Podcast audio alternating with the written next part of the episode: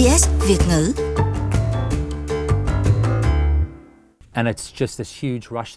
Clinton Hill từng đoạt huy chương bạc 400m chạy tiếp sức tại Thế vận hội Athens năm 2004.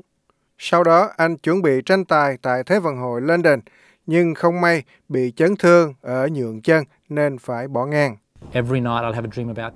Mỗi tối, tôi đều mơ thấy Thế vận hội. Bạn có thể hỏi vợ tôi, và đó là những giấc mơ không hay, bởi vì tôi không ra sân được nữa. Những giấc mơ đó trở thành ác mộng. Người cựu vận động viên 39 tuổi này cho biết những thành tích quốc tế trước đó đã trở thành gánh nặng cho anh.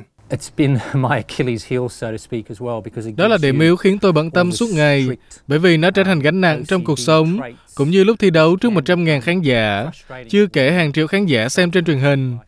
Hàng năm, hơn 3 triệu người Úc bị trầm cảm hay lo âu thái quá, nhưng nhiều người không bao giờ tìm cách chữa trị. Clinton cũng bị lo âu thái quá. Tôi thường bị hụt hơi, tôi không muốn đi đâu cả. Tôi ráng tìm hiểu tại sao tôi lại như vậy, nhưng tôi không bao giờ hiểu rõ được. Có phải đó là do những trải nghiệm trong quá khứ, ví dụ như sự thất vọng vì phải bỏ ngang sự nghiệp.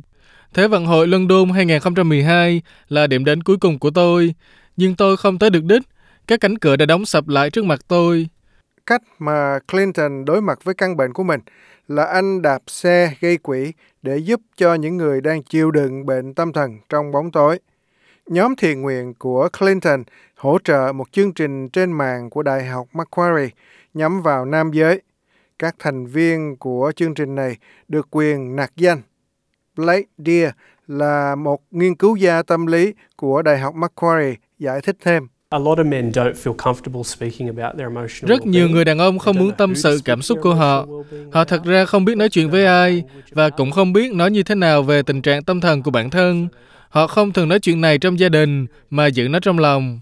Ông Blake giải thích rằng chính nhờ các thành viên không cần phải nêu danh tính cho nên người ta cảm thấy thoải mái để trò chuyện hơn. Hàng năm, 20% sẽ bị trầm cảm hoặc lo âu thái quá. Rất ít người đi chữa trị, nhưng tất cả mọi người đều có thể lên Internet. Đại học Macquarie tổ chức những khóa trên mạng kéo dài trong 10 tuần để hướng dẫn các thành viên cách thay đổi những suy nghĩ bi quan.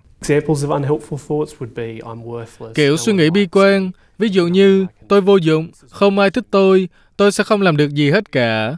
Chúng tôi đã giúp nhiều người đàn ông vượt qua được chính họ nhờ vào việc tìm sự giúp đỡ.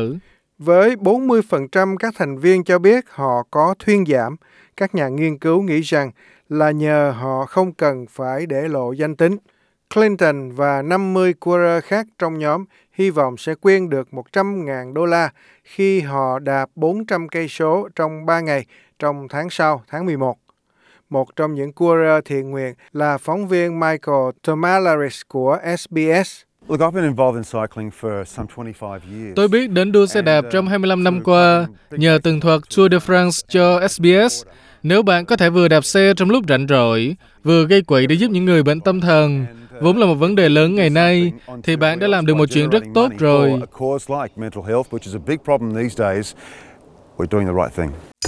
Hãy cho chúng tôi biết quý vị nghĩ gì. Bấm like cho SBS Vietnamese trên Facebook hoặc follow chúng tôi trên trang Twitter @SBS Vietnamese.